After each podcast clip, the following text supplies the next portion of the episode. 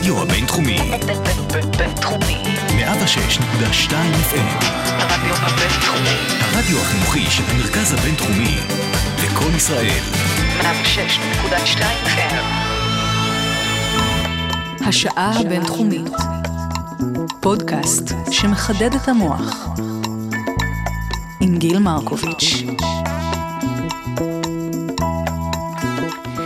השעה הבינתחומית, שלום שלום, התיישבתם לחדד את המוח, או שאתם נוהגים, או שאתן אה, עושות איזה משהו מדליק אחר במשרד, ואוקיי, לא משנה מה, הנה ההזדמנות לעשות את זה עם תוכנית ברקע, שהולכת כנראה לחדד את המוח בהיבטים של הגירה. ולשם כך, אני גיל מרקוביץ' באולפן, ביחד עם דוקטור ליאב אורגד, מרצה בכיר בבית הספר לממשל דיפלומטי ואסטרטגיה. שלום לך. בוקר טוב, גיל. אז אני מאוד מאוד שמחה שאתה כאן. תראה, א', שלחת לי חומרים מהממים וקראתי ונורא מעניין, אז אנחנו הולכים להעמיק בזה וזה כבר נהדר.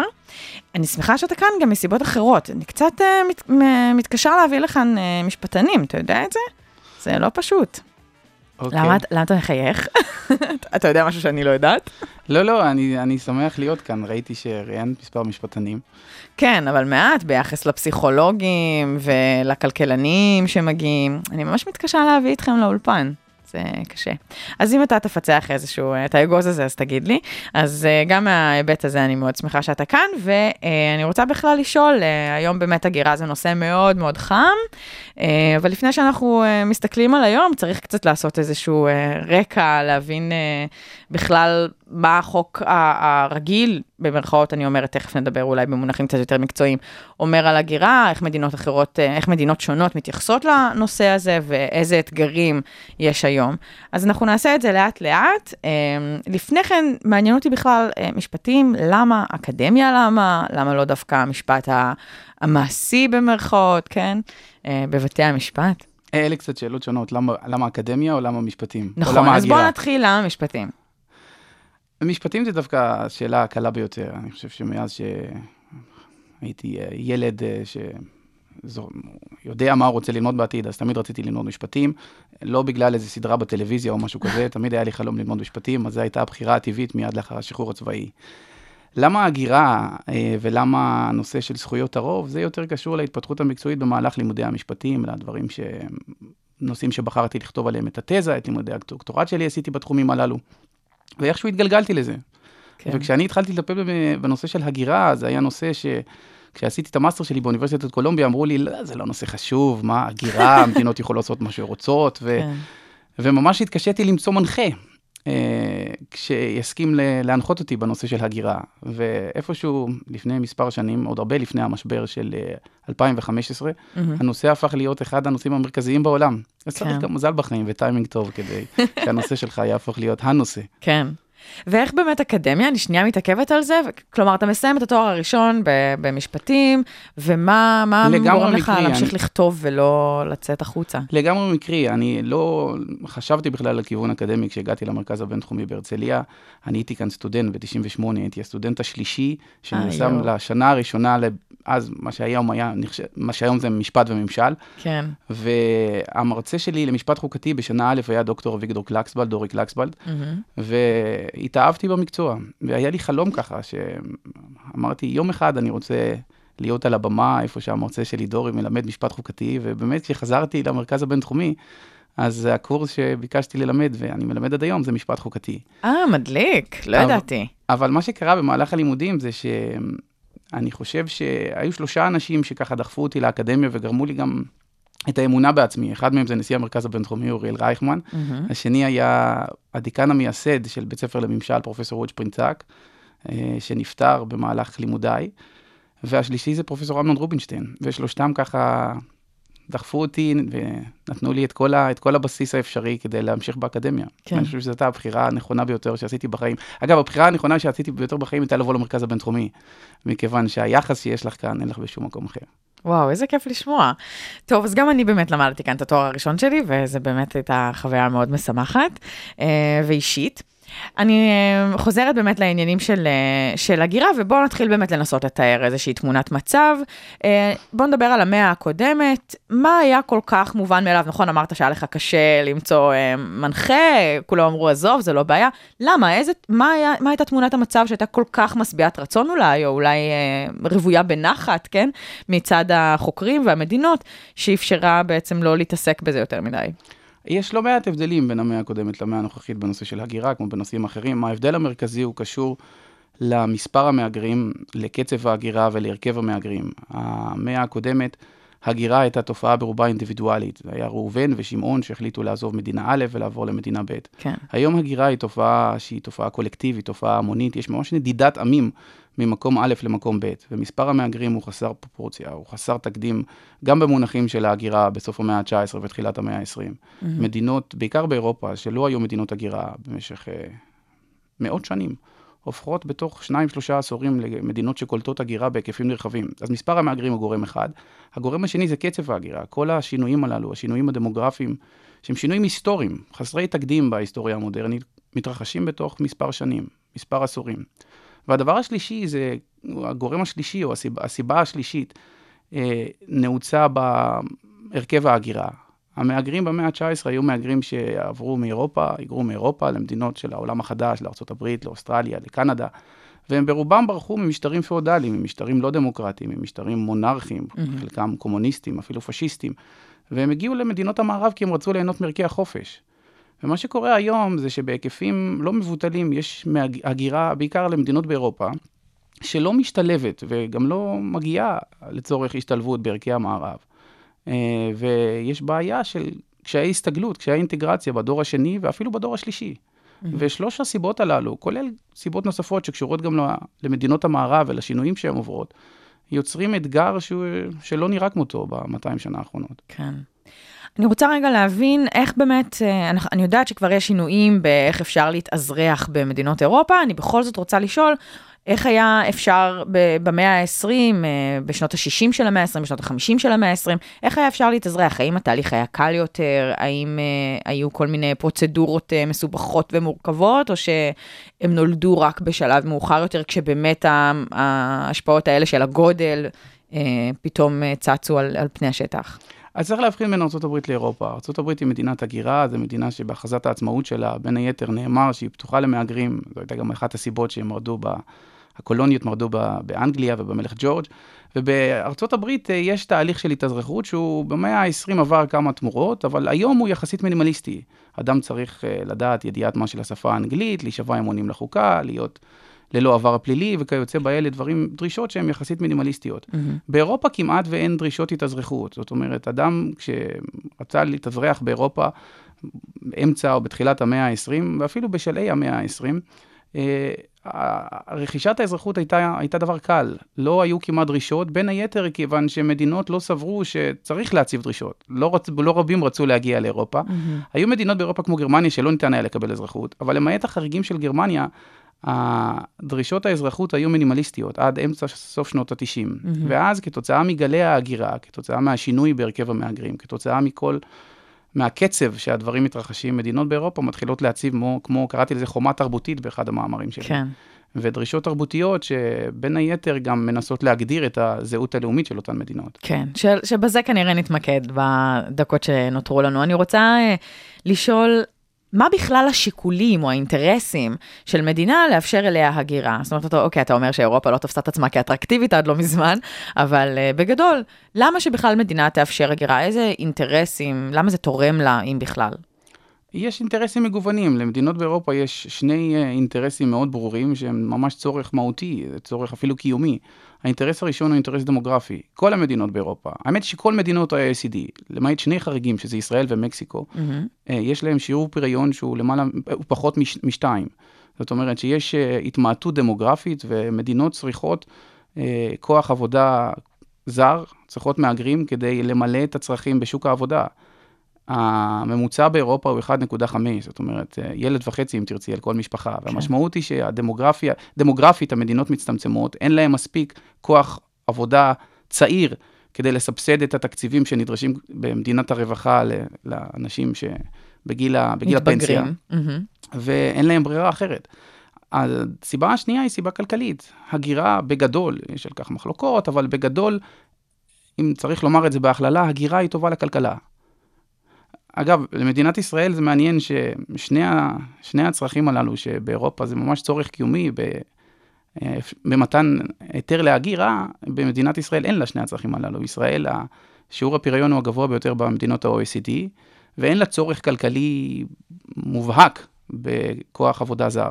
כן. שני הדברים האלה הם באירופה מאוד משמעותיים, וגם מדינות באירופה שלא מעוניינות מסיבות פוליטיות אחרות, ביטחון לאומי, תרבות, מדינת הרווחה, לא מעוניינות במהגרים, אין להם ברירה, אלא יש, אם תרצי אפילו הכרח, לקבל עוד מהגרים מסיבות כלכליות ודמוגרפיות. וואו, איזה אתגר. אנחנו, אה, אני בחרתי לנו כמה שירים שלדעתי מדברים קצת על געגועים הביתה, ועל אה, הגירה, ועל לטייל, ועל כל מיני מדינות שהן כאילו לא מדינות המוצא שלי, אז אה, לא שלי, אלא של מי שכתב. אז אנחנו נשמע אותם לאורך השיחה שלנו, נתחיל עם ג'וני מיטשל, עם A Case of You, זה מתוך האלבום בלו, והיא מתגעגעת לקנדה. האמת שהיא נמצאת באירופה כשהיא כותבת את זה, אז אנחנו נשמע את ג'וני מיטשל ותכף נחזור.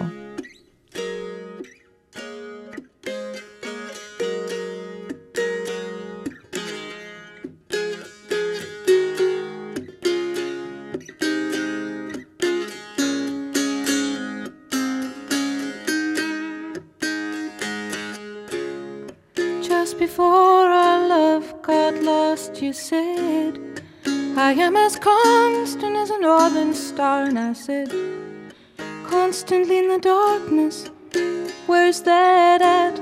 If you want me, I'll be in the bar. On the back of a cartoon coaster in the blue TV screen light. I drew a map of Canada. Oh, Canada. With your face sketched on it twice.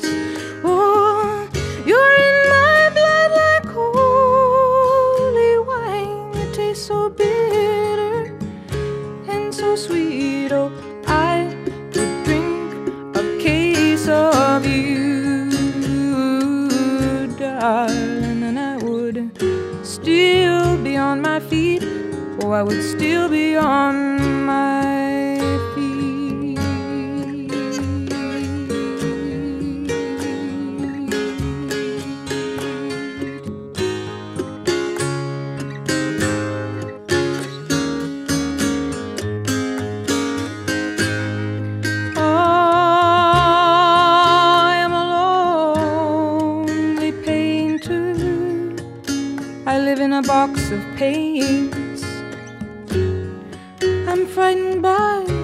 and I'm drawn to those ones that ain't afraid.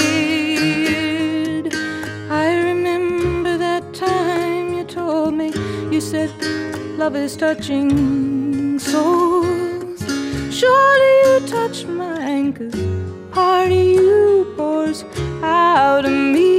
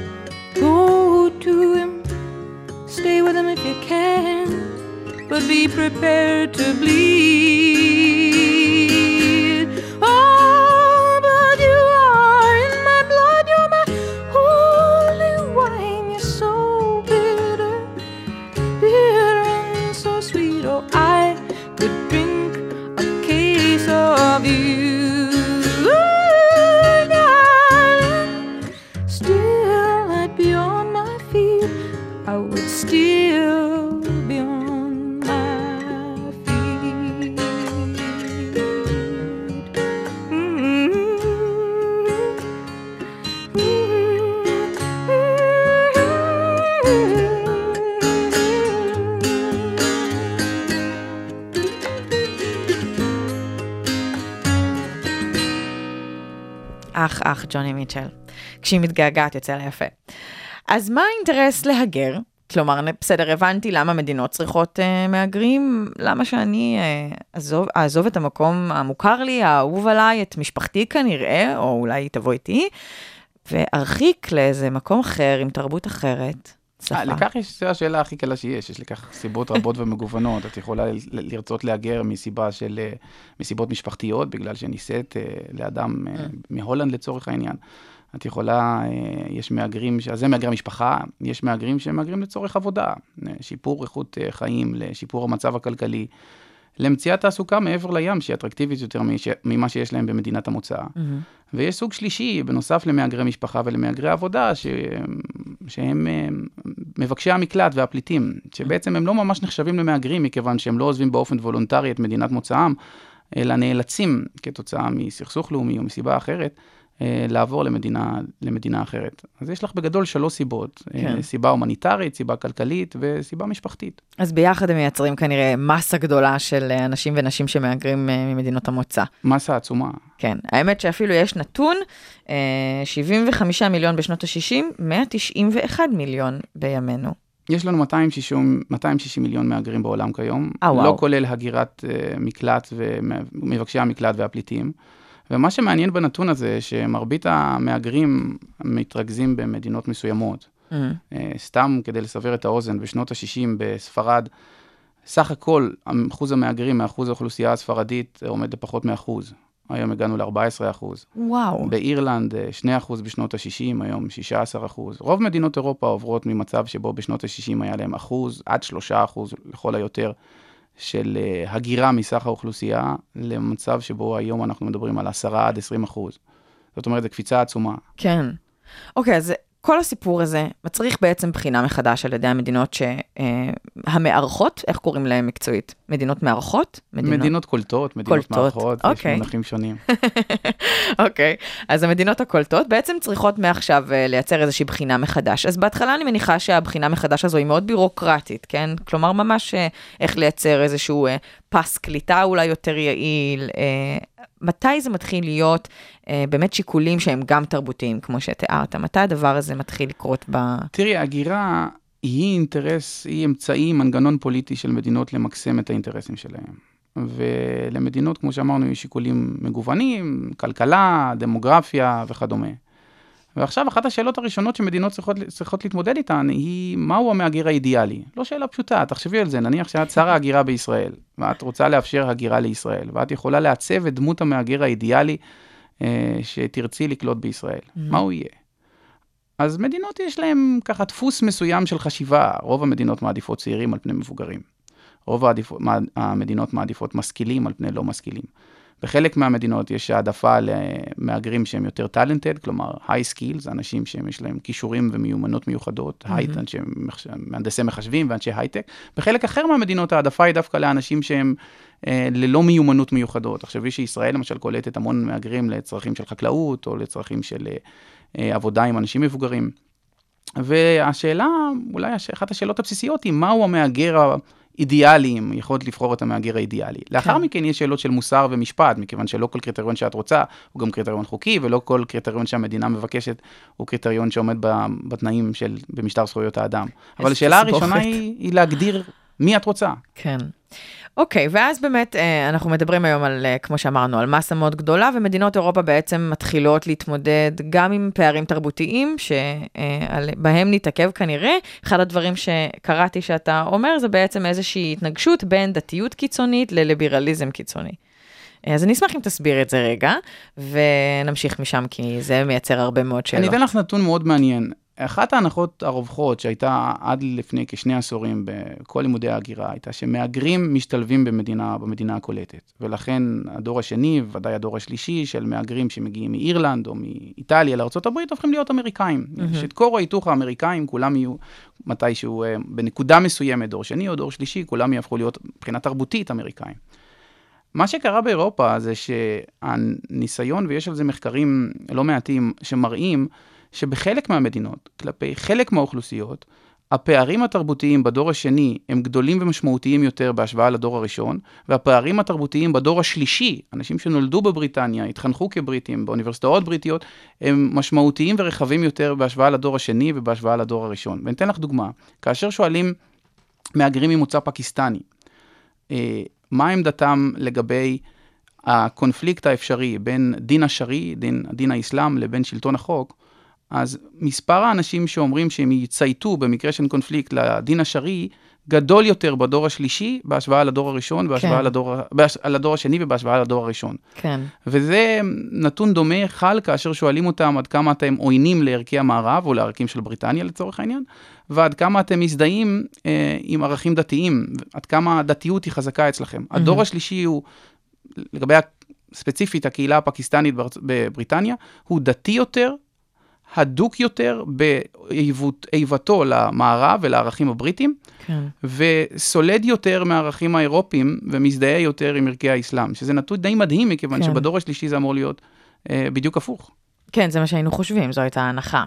אז באמת, אה, באמת זה הנתונים שגם אני קראתי אצלך אה, לגבי ערכי המערב, לא רק שהם באמת אה, רוצים אה, ללכת לפי חוקי השריעה או לפי חוקים, חוקי הדת, אלא הם גם באמת חושבים שחוק, שהמערב לא מוסרי.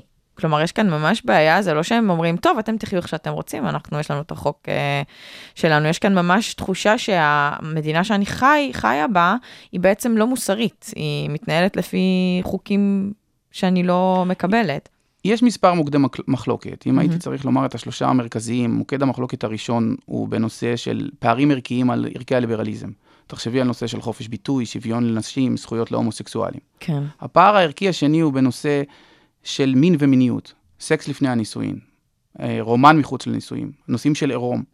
הנושאים הללו הם לא בליבת הליברליזם, אבל הם במדינות רבות מהוות אה, חלק מהחירות אה, המערבית ומערכי החופש. כן. והנושא השלישי זה באמת פער... היומיומית. וההתנהלות היומיומית, נכון, בהחלט.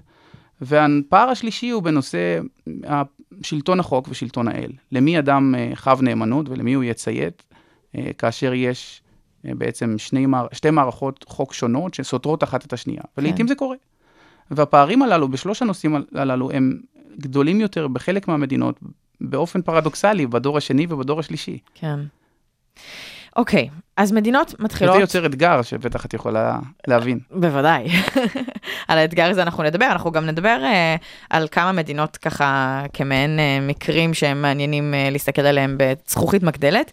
Um, ובאמת הדבר הזה מייצר איזושהי הגנה על התרבות, כמו שאתה אומר. אז א', אני אשמח לדעת אם יש איזושהי נקודה בזמן שאנחנו יודעים שהתחילה אותה הגנה על התרבות, זאת אומרת, אני מניחה שזה היה כבר במאה ה-21, אבל אולי אני טועה. ההגירה לאירופה, ככל שאנחנו מתמקדים באירופה, ההגירה לאירופה מתחילה בשנות ה-60. וצריך גם לומר את האמת, מדינות אירופה הן אלו שהביאו את המהגרים. כן. אירופה נמצאת לאחר המלחמה, היא צריכה לשקם את הריסות המלחמה בשנות ה-50 וה-60 של המאה ה-20. אירופה מזמינה אה, הגירה לשטחה על מנת לשקם את הריסות המלחמה. והמהגרים שמגיעים הם מהגרים אה, שמגיעים ממדינות כמו מרוקו, מדינות כמו טורקיה, וההנחה הייתה במשך 30-40 שנה שהם מהגרים זמניים, שהם guest workers, שהם מתישהו mm. כנראה יחזרו חזרה ויתאדו. ומה שמעניין זה שמדינות באירופה מניחות, כיוון שההגירה היא זמנית, שאין צורך להשקיע בשילוב שלהם. אדרבה, בדיוק הפוך, מעודדים את המהגרים לשמור את שפתם, לשמור את תרבותם, מעודדים אותם לנסוע למדינת המוצא שלהם, מכיוון ששוב, מתישהו הם אמורים לחזור. בשנות ה-90 חלה ההבנה שהמהגרים הזמניים, לא, הזמניים לכאורה, כן, כן, הם לא לא בדיוק מתכננים, זמניים ואין אה, דבר לחזור. קבוע יותר ממהגרים זמניים.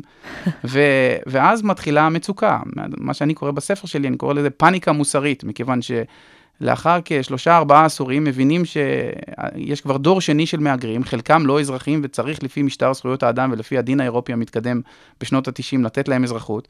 ועולה השאלה, אוקיי, מה, מה עושים כעת? ואז מתחילה שיטה כזאת של אה, בליץ קריג, שיטה של, הג... של ש- ניסיון לשלב את המהגרים באופן אינטנסיבי, ובתוך חמש עד עשר שנים לסגור פערים של 40 שנה. וזה לא כל כך פשוט. כן. וואו. אנחנו נשמע עוד שיר, ואז נחזור לדבר על האתגר הזה, ונשמע מה מדינות אה, מסוימות, צרפת, גרמניה, דנמרק עושות אה, בנדון. אנחנו נשמע את דזרט טריפ של ג'ונתן ווילסון.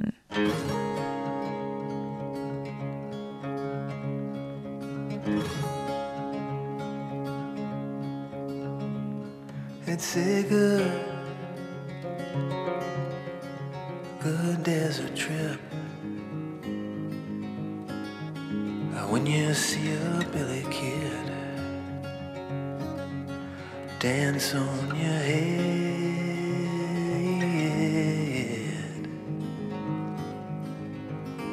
and my buddy makes that muscadine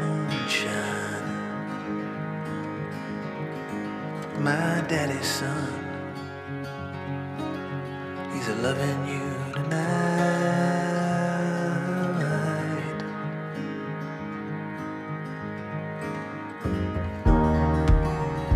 Pretty spirit, make us smile.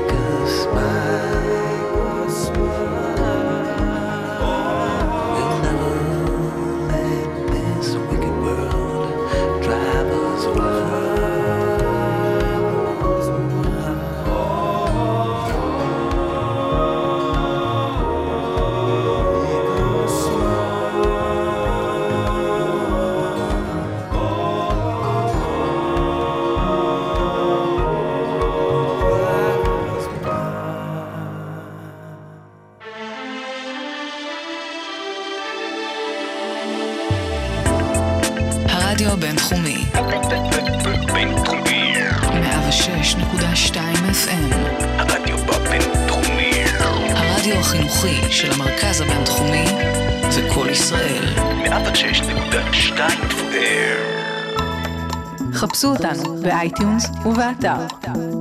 השעה הבינתחומית, פודקאסט שמחדד את המוח.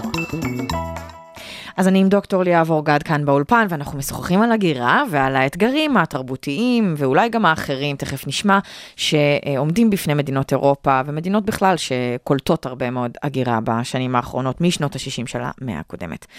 אז אני רוצה עכשיו שניכנס קצת יותר לדוגמאות. אולי באמת נדבר פרטיקולרית מה קורה בצרפת, מה קורה בגרמניה, ונשמע איך הן מתמודדות עם זה, ואז גם נשאל את השאלה עם איזה חוקים הן צריכות להתמודד, חוקים של האיחוד האירופי, חוקים של המשפט הבינלאומי הפומבי, אה, אולי הן יכולות לעשות מה שהן רוצות, אה, אז אני אשמח לשמוע ככה את, ה, את כל הערב רב של שיקולים שיש אה, סביב כל החלטה כזאת. אז בואו נדבר רגע על צרפת. אה, אחד המקרים המוכרים, ששוב קראתי אצלך, באמת זה מקרה של אה, סילמי, נכון? סילמי. כן, אז בוא תספר לי קצת על זה ונתחיל אה, משם להכיר את הבעיות והסוגיות שעולות. אז סילמי אה, תושבת צרפת, מתגוררת בצרפת כ-20 שנה, היא מגיעה לצרפת ממרוקו, היא נישאת לאזרח צרפתי, יש לה, היא מולידה שלושה, שלושה בנים, שלושתם אזרחים צרפתיים. היא מדברת צרפתית אפילו במבטא הנכון, אה, והיא בעצם לשיטתה צרפתית לכל דבר ועניין. אבל אין לה אזרחות, והיא מבקשת אזרחות צרפתית. כן. אה, היא עוברת את כל הבחינות האפשריות, ובסופו של דבר האזרח, בקשת האזרחות שלה נשללת, כתוצאה מזה שהיא אה, חובשת את ה... היא לובשת את הניקאב. הניקאב זה ה, שבעצם הרעלה שמכסה את כל הגוף, למעט העיניים, כן? והוועדה שבדקה את, ה, את בקשתה הגיעה למסקנה שזה כשלעצמו לא צרפתי דיו, ולכן היא לא יכולה לקבל אזרחות צרפתית. עכשיו צריך להגיד דבר חשוב, כיום אה, חבישת הניקה בצרפת היא לא חוקית, היא בניגוד לחוק. כשם המקרה קורה בשנת 2010, סילמי לא עושה שום דבר בלתי חוקי. אדרבה, אין, אין שום טענה שממשלת צרפת יכולה להציב כנגדה שהיא עשתה משהו שהוא לא נכון. כן. הרעיון היה שההתנהגות שלה אה, היא מנוגדת לערכים הצרפתיים. היא לוקחת את המקרה לבית משפט והיא מפסידה, ובית המשפט הגבוה ביותר בצרפת קובע ש... היא מערערת, היא כלומר. מערערת, כי היא מערערת אה, באופן עצמאי, והיא גם מספר ערעורים, שזה כשלעצמו צרפתי, כי זה חלק מערכי הרפובליקה, כן. להיות אזרחית פעילה. והיא מפסידה, את ה, את ה, את, היא מפסידה בעתירה, והטענה הייתה שהערכים שלה, בעצם זה לא הערכים שלה, כי אף אחד לא שאל אותה לגבי הערכים שלה, אבל החבישת הניקאב כשלעצמה, היא, לא, היא מעשה בלתי צרפתי. מהמם. ובקשתה נדחית. היא לוקחת את המקרה לבית המשפט האירופי לזכויות אדם, שמסרב לדון בו, ועד היום היא מחכה לקבל את האזרחות. אגב, לפני שנה היא התגרשה. אה, מה אתה אומר? והיא נתנה ראיון ללמונד, לעיתון בצרפת, ואמרה, היא גם הסירה את הניקאב, ואמרה, נראה עכשיו אם, אה, אה, מה, מה תהיה עם בקשת האזרחות שלה. אה, רגע, זה זה מעניין. ועומד. למה היא הסירה את הניקאב? כי זה לא חוקי או כי... לא, היום, היום, זה פשוט, אישיים. היום יש חוק שאוסר על כך. אה, אוקיי, אז כי זה לא חוקי. זה לא חוקי, יש קנסות שאם תקבל... אה, שואו, כן. טירוף. אוקיי, um, עכשיו, אני רוצה להתעכב רגע על הרעיון הזה שיש יש אנשים שאומרים שזה שהיא בעצם הגישה את, ה, את הערעורים, וכמו שאמרת, הייתה אזרחית פעילה, בעצם זה מאוד מאוד צרפתי ומאוד מכבד את הערכים של המקום uh, בעיני uh, סילמי. עדיין זה נשמע לי קצת תועלתני כזה, כן? זה פשוט להשתמש באמצעים שיש כדי להשיג את המטרה. אני רוצה רגע להתייחס למשהו שאמרת, אה, אם זה כן או לא צרפתי, ואני חושב שזהו בעצם הליבה של הוויכוח. המהגרים מאלצים את מדינת הלאום להגדיר את עצמה. אה, אם הייתי שואל אותך מהי ישראליות, אם היית צריכה להגדיר עכשיו שלושה דברים שאדם לא ישראלי צריך לדעת, לקבל, להזדהות עם, להיות נאמן ל... על מנת להצטרף למדינת ישראל, מה הם היו? עכשיו, הדבר המעניין זה שכל השאלות של זהויות לאומיות, זה בכלל לא היה תחום משפטי. אה, national identity, הנושא של זהות חוקתית, זהות לאומית, זה היה נושא לסוציולוגים, אנתרופולוגים, פילוסופים, אבל לא נושא למשפטנים. מדינות לא הגדירו באופן משפטי מהי צרפתיות, מהי בריטיות, מהי הולנדיות. וכתוצאה מגלי ההגירה, וכתוצאה מכך שאת צריכה לנסח משהו בספר החוקים, שאדם צריך להזדהות, לדעת, על מנת להפוך להיות צרפתי, פתאום עולה לשאלה, לראשונה בהיסטוריה המודרנית באירופה, ובכלל במערב, אני חושב, מהי צרפתיות? מהי בריטיות? כן. והדבר המעניין זה שמדינות מתחילות לעסוק בחמש שנים האחרונות בשאלות הללו, ומנסות להציע לראשונה ב... בהיסטוריה שלהן הגדרה משפטית למהי בריטיות. ממשלת כן. בריטניה מקימה ועדה, ועדה ממשלתית בשנת 2007, לנסות להגדיר מהי בריטיות. סרקוזי, כשהיה נשיא צרפת ב-2009, אמר, אנחנו לא נהיה כמו הבריטים, לא נקים ועדה לבדוק מה זה צרפתיות, כי זה כשלעצמו לא צרפתי. אז הוא, הוא עושה כמו תוכנית ריאליטי שואו, זאת אומרת, הוא אמר, אנחנו נשאל את הציבור הצרפתי. והוא מכריז על שלושה חודשים, אה, ויכוח בשאלה, והוא מציב את השאלה, for you, what does it mean to be French? מה, מהי צרפתיות עבורך? ואז הממשלה מלקטת את כל התשובות, ואומרת, צרפת, זו הצרפתיות, לא בגלל שהממשלה הגדירה, אלא כפי שהציבור הצרפתי הגדיר מהי צרפתיות. ועל הרקע הזה, אנחנו צריכים לדון בשאלות של המהגרים, מכיוון שהמהגרים בעצם, כחלק מהתהליך להפך להיות אזרח צרפתי, בריטי, הולנדי, גרמני, לא משנה, צריכים אה, לעבור תהליך שמוגדר על ידי הממשלה כמהו, מהי צרפתיות או מהי גרמניות, שלפעמים התהליך הזה הוא, הוא פיקציה. כן.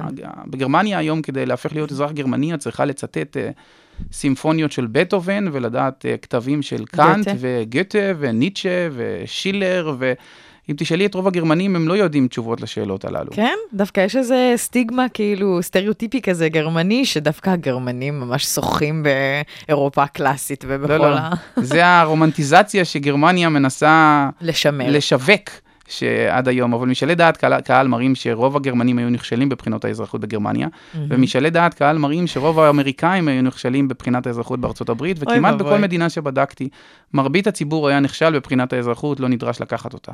ולכן יש פה, אם תרצי, איזושהי, איזשהו פער בין הזהות הלאומית כפי שמשתקפת ומה ש, מה שהמדינה דורשת מהמהגרים לדעת, מהמם.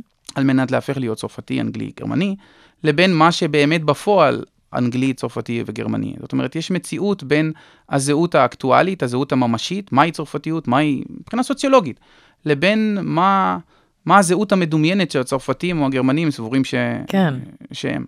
אז אולי הם באמת צריכים, אה, טוב, זה תהליך שהתחיל רק לא מזמן, כל ההגדרות האלה של אה, הלאומיות יותר של מה זה צרפתיות ומה זה גרמניות, אבל אולי הם באמת צריכים להבחין אה, יותר טוב בין ערכים לבין אה, איזשהו, כמו היסטוריה תרבותית או אה, עושר תרבותי, כן? אה, זאת אומרת, אני לא חייבת להכיר את, לא יודעת, את חווה אלברשטיין כדי שאני בכל זאת אה, אהיה נאמנה לאיזה שהם ערכים שקשורים לערכים, אני אקרא להם כרגע דמוקרטיים, של חופש הביטוי, של חופש התנועה, של...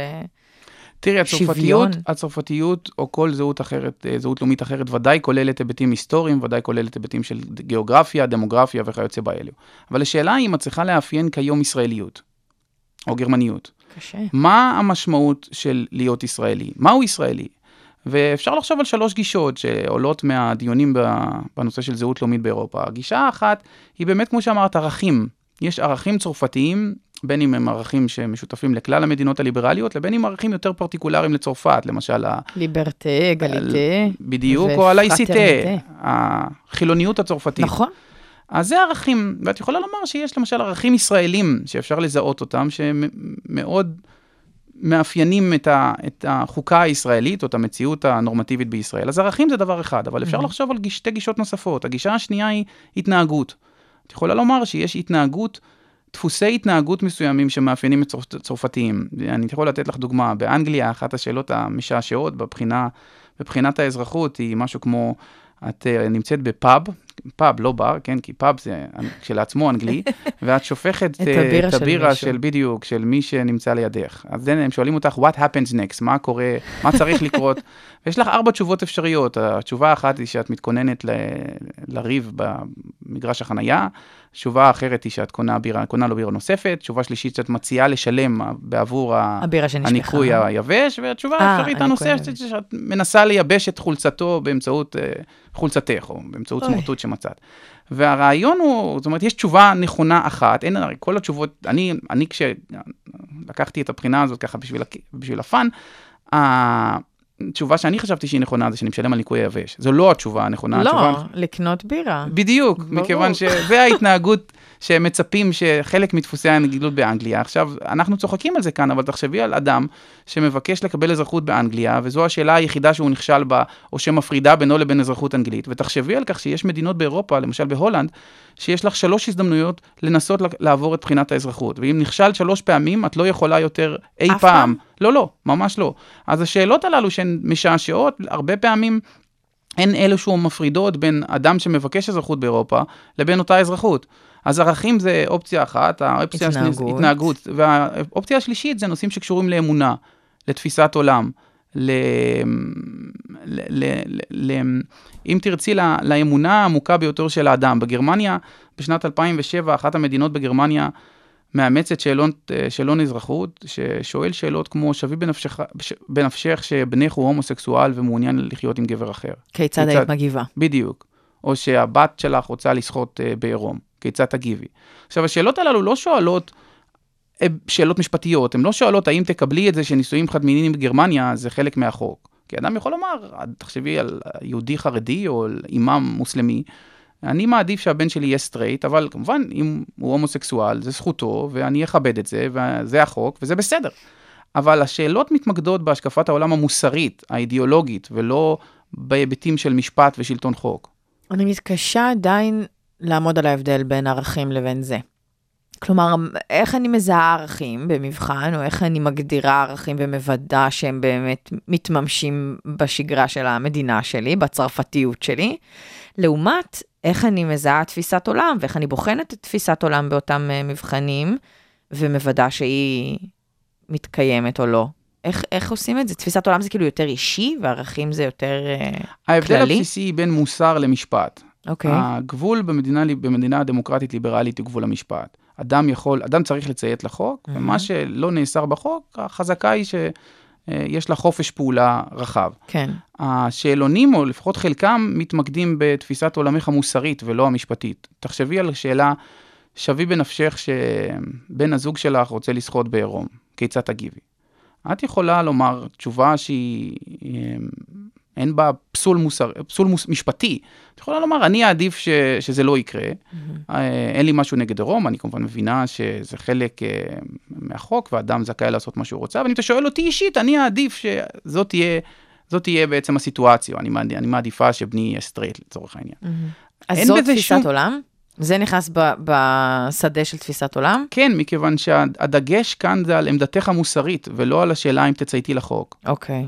וחלק מהשאלות עוסקות באידיאולוגיה. אחת השאלות בגרמניה היא שואלת, אה, אה, האם יש לישראל זכות להתקיים? עכשיו, אנחנו כמובן אה, נגיד שכן, אבל יש אנשים שסבורים שלא. אז בגרמניה אפשר להבין את השאלה הזאת על רקע ההיסטוריה כמובן, אבל כן. השאלות בחלק מהמדינות הן שאלות יותר ערכיות, ששואלות על מוסר ולא על משפט. סילמי לא עשתה שום דבר פסול מבחינה חוקית באותה תקופה. באותה תקופה, ובכל זאת בקשת האזרחות שלה אה, סורבה. וואו. אז רגע, באמת השאלון שתיארת בגרמניה הוא כבר שאלון שהוא לא, לא נשאל, הוא כבר לא משתמשים בו, נכון? עם הבן, אה, הבן שלך הומוסקסואל, איך תגיב כשהוא, נכון? זה לא, כבר שאלון יש היום שאלון פדרלי, בגרמניה יש מדינות שונות, Mhm. ועד לפני, עד בשנת 2012 היו שאלונים שונים במדינות שונות, כן. היום יש שאלון פדרלי, אבל גם השאלון הפדרלי כולל שאלות שהן, אה, אין עליהן תשובה של נכון או לא נכון מבחינה חוקית. תקחי את השאלה הבאה, שמופיעה בשאלון הנוכחי. אה, מה הורים של ילדה, כבר לא ילדה, כן, אישה צעירה בת 22 צריכים לעשות אם הם לא מחבבים את החבר שלה? ויש לך ארבע תשובות אפשריות. אוקיי. אחת התשובות שאין בה פסול מוסרי זה שהם יכולים להציע לה אה, דייט עם מישהו שמכיר, לא יודע, הבן של השכן, כן? אני חושב כן. שאימא שלי, אם לא תחבב את חברתי, אולי תציע להכיר לי מישהי אחרת. אין בזה פסול מוסרי.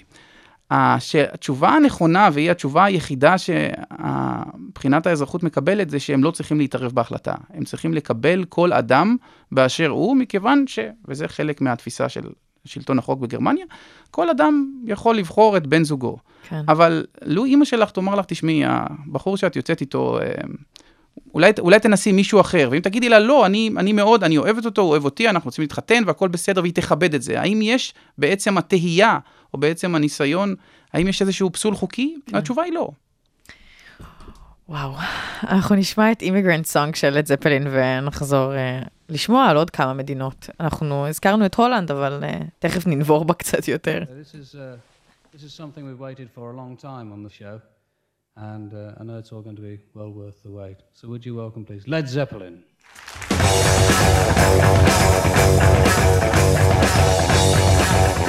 Fight the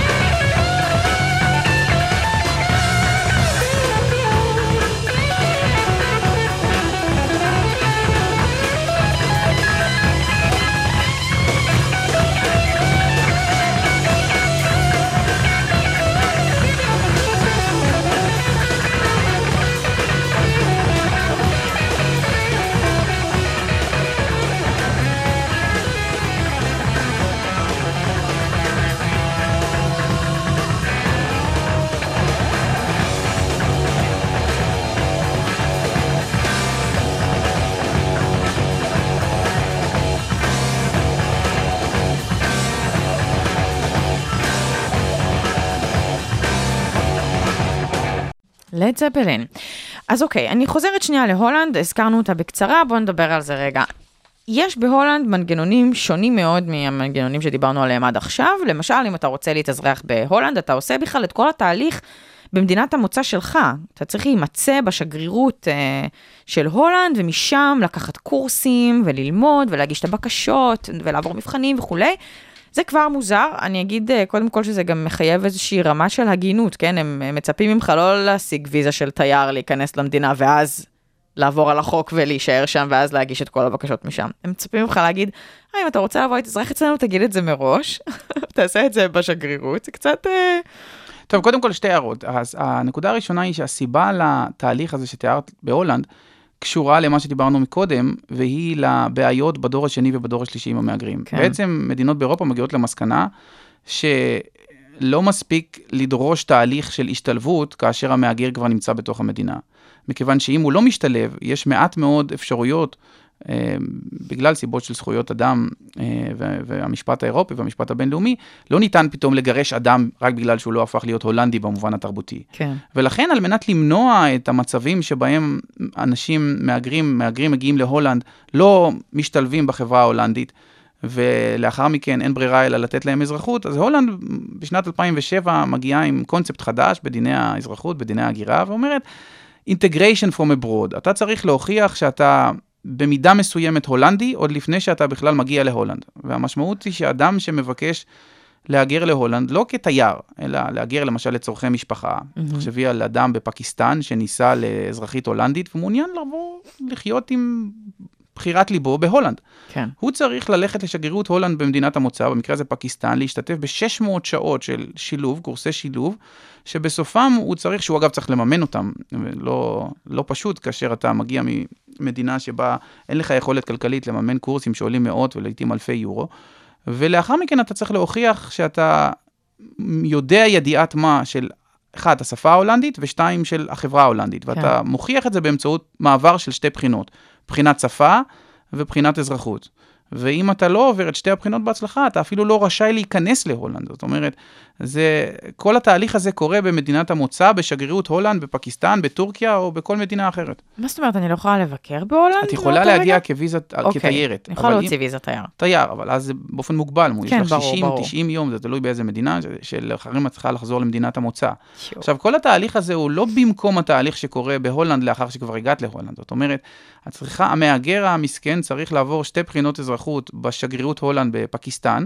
לאחר מכן, אם הוא עבר את שתי הבחינות בהצלחה ושילם את מה שהוא צריך לשלם והוכיח שהוא הולנדי לפחות במידת מה, כדי לקבל אה, תושבות, מעמד קבע בהולנד, הוא צריך לעבור שתי בחינות נוספות, בחינת אזרחות ובחינת שפה, ברמה כמובן הרבה יותר גבוהה. כן, ברור. ואז, לאחר שהוא מתגורר בהולנד מספר שנים ורוצה אזרחות, הוא צריך לעבור שתי בחינות נוספות, בחינת אזרחות ובחינת שפה, אה, כתנאי לקבלת האזרחות. בסך הכל הוא צריך לעבור שש בחינות ברמות שונות על החברה ההולנדית, על ההיסטוריה ההולנדית, תפיסת העולם ההולנדית, הערכים ההולנדים, אה, וכמובן על השפה, להוכיח ידיעת מה של השפה. בדקות הקצרות שנשארו לנו, לצערי, אנחנו אה, ננסה באמת לדבר על הנושא המורכב, שבעצם לא קראנו עדיין לילד בשמו, זכויות הרוב. כלומר, אה, יש כאן איזושהי הגנה תרבותית שהזכרנו ודיברנו עליה לעומק, ועכשיו בעצם אה, הרוב אומר, אנחנו מנסים להגן עלינו, ושנישאר פה רוב, ובשביל זה אנחנו מסננים בכניסה אה, על ידי כל מיני קריטריונים שחלקם אתה מגדיר אותם כאי-ליברל ליברליזם, זאת אומרת, אה, ליברליזם לא ליברלי. אה, ובאמת אני רוצה שנדבר על זה, אז האם זכויות הרוב זה איזשהו מונח שהוטמע לאחרונה, או שכבר היה קיים ועכשיו מקבל איזושהי אה, אה, ריגלוריפיקציה, כן, על, אה, על מקומו, אה, והאם האם זה בא כשנולדו, כשנולד המונח זכויות מיעוטים, ואז פשוט אמרו, רגע, מה עם זכויות הרוב? א- איך זה בכלל הגיע? תראי, המחשבה הליברלית ומשטר זכויות האדם בעצם לא מכירים בזכויות הרוב. ובמידה רבה של צדק, ההנחה הדמוקרטית היא שהרוב לא צריך הגנה מיוחדת, מכיוון שדמוקרטיה כשלעצמה היא שלטון הרוב על ידי הרוב למען הרוב, אה, באמצעות מנגנון שהוא מנגנון רובני. ובדמוקרטיה הרוב לא צריך הגנה מיוחדת, המשפט לא צריך להגן. מי שצריך להגן עליו זה דווקא המיעוט, שצריך להגן עליו מעריצות הרוב. וזו הייתה התפיסה המקובלת בחשיבה הדמוקרטית, בחשיבה הליברלית במשך אה, 200 שנה האחרונות. מה שקרה בשנים האחרונות זה שכתוצאה מגלי ההגירה, דיברנו על מספרים אה, מתגברים, על קצב שהוא יחסית מהיר ועל הרכב שונה של מהגרים. הקבוצות רוב, באירופה במיוחד, מרגישות שלא ניתן יותר להגן על התרבות שלהם באמצעים הדמוקרטיים הרגילים. מכיוון שא', מבחינה מספרית הרוב מתמעט, ובחלק מהמדינות, לפי תחזיות דמוגרפיות, אה, לפחות שלוש מדינות באירופה, הרוב יהפוך למיעוט ב-2050. מהמם. ובחלק אחר, גם אם הרוב לא הופך למיעוט, אה, הוא הופך להיות אה, רוב פחות משמעותי, שחש שהערכים שלו, שתפיסת העולם שלו, שהתרבות, אה, גם התרבות הליברלית, אבל גם התרבות הלאומית של הרוב, נמצאת אה, במצב שבו יש אתגרים כתוצאה מהגירה.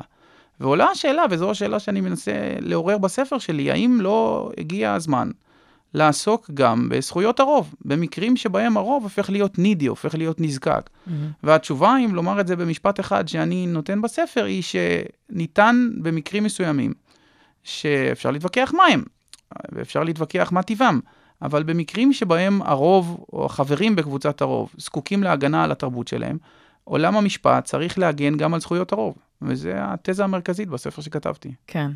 אז איך אנחנו מגנים עליהם? זאת אומרת, אני יודעת שבדקות שנשארו לנו כנראה לא תוכל לפרוס בפניי את כל האפשרויות, אבל איך אנחנו מגנים עליהם בצורה שהיא גם, שהיא מאזנת, מאזנת בין הצורך לחיות ביחד, גם מיעוטים וגם רוב שמרגיש מאוים, אה, ובעצם מכניסה, מנגנ... הדמוקרטיה צריכה להכניס מנגנונים חדשים, כנראה, שמשמרים זכויות שלכאורה היו מובנות מאליהן. תראי, הספר עוסק, ב... מפרט בהרחבה מנגנונים שונים שניתן להגן על הרוב. שלוש הערות קצרות.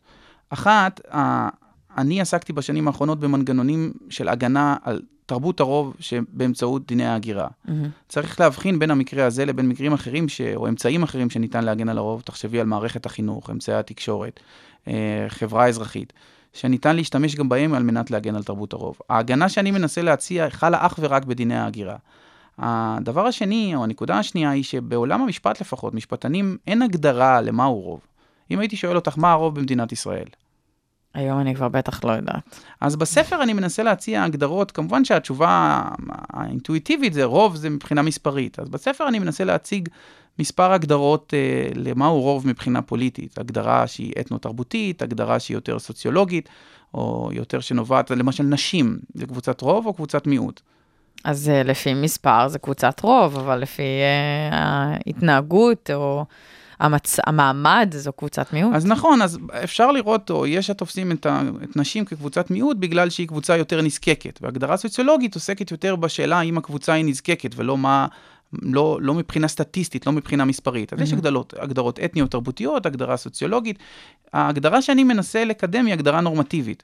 רוב לא במובן האתני-תרבותי, לא יהודים באשר הם יהודים כעניין של, של דת או של, או של לאום, אלא הגדרה יותר של תרבות משותפת, של מהם ערכי הליבה, מהו המבנה הבסיסי של המשטר, שרוב בני האדם שחיים באותה מדינה מאמינים בהם. מהמם. ולאחר שזיהינו מה הרוב, ועסקנו במקרים מסוימים בדיני ההגירה שבהם הרוב הופך לנזקק, השאלה באמת, וזו השאלה שאת שואלת, מה, מה הם האמצעים שעומדים לרוב על מנת להגן על התרבות שלו, ואני מציע כן. בספר מספר אמצעים.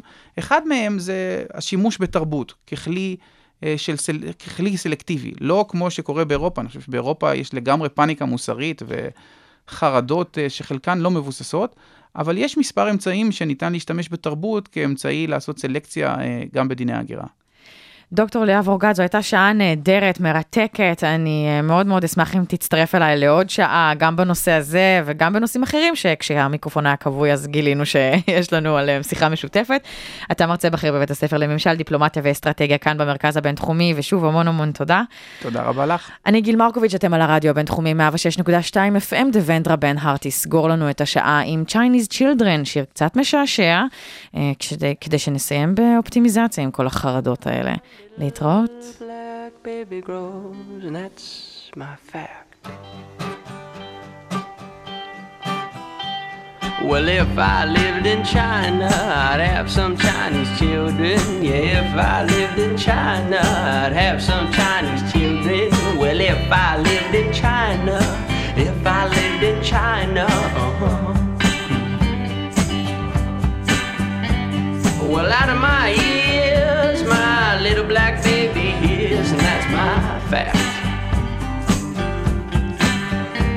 Now, if I lived in Russia, I'd have some Chinese children. Yeah, if I lived in Prussia, I'd have some Chinese children. Well, if I lived in India, they'd still be Chinese children. Uh-huh. And out of my toes, my little blue baby grows, and that's another fact.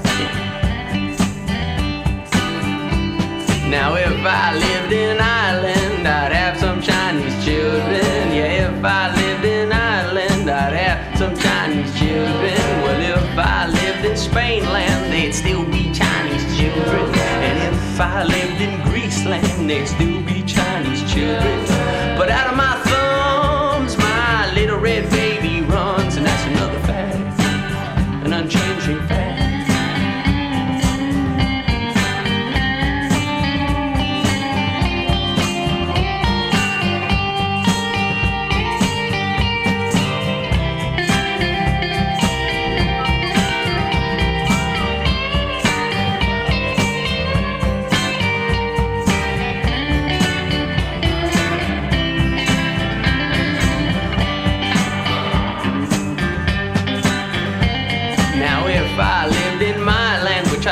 Still have Chinese children. And if I lived in Iceland, I'd still have Chinese children. Well, if I lived in Greenland, I'd still have Chinese children. Uh-huh.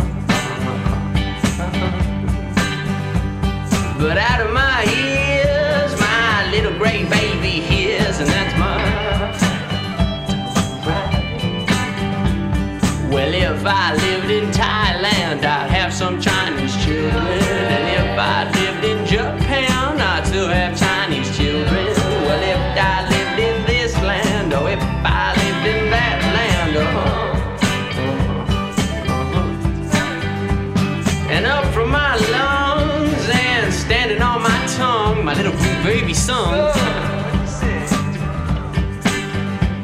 Yeah, if I lived in Brooklyn, I'd still have Chinese children. And if I lived in Oakland, I'd still have Chinese children. Or if I was an Indian, yeah, if I was an Indian, uh-huh.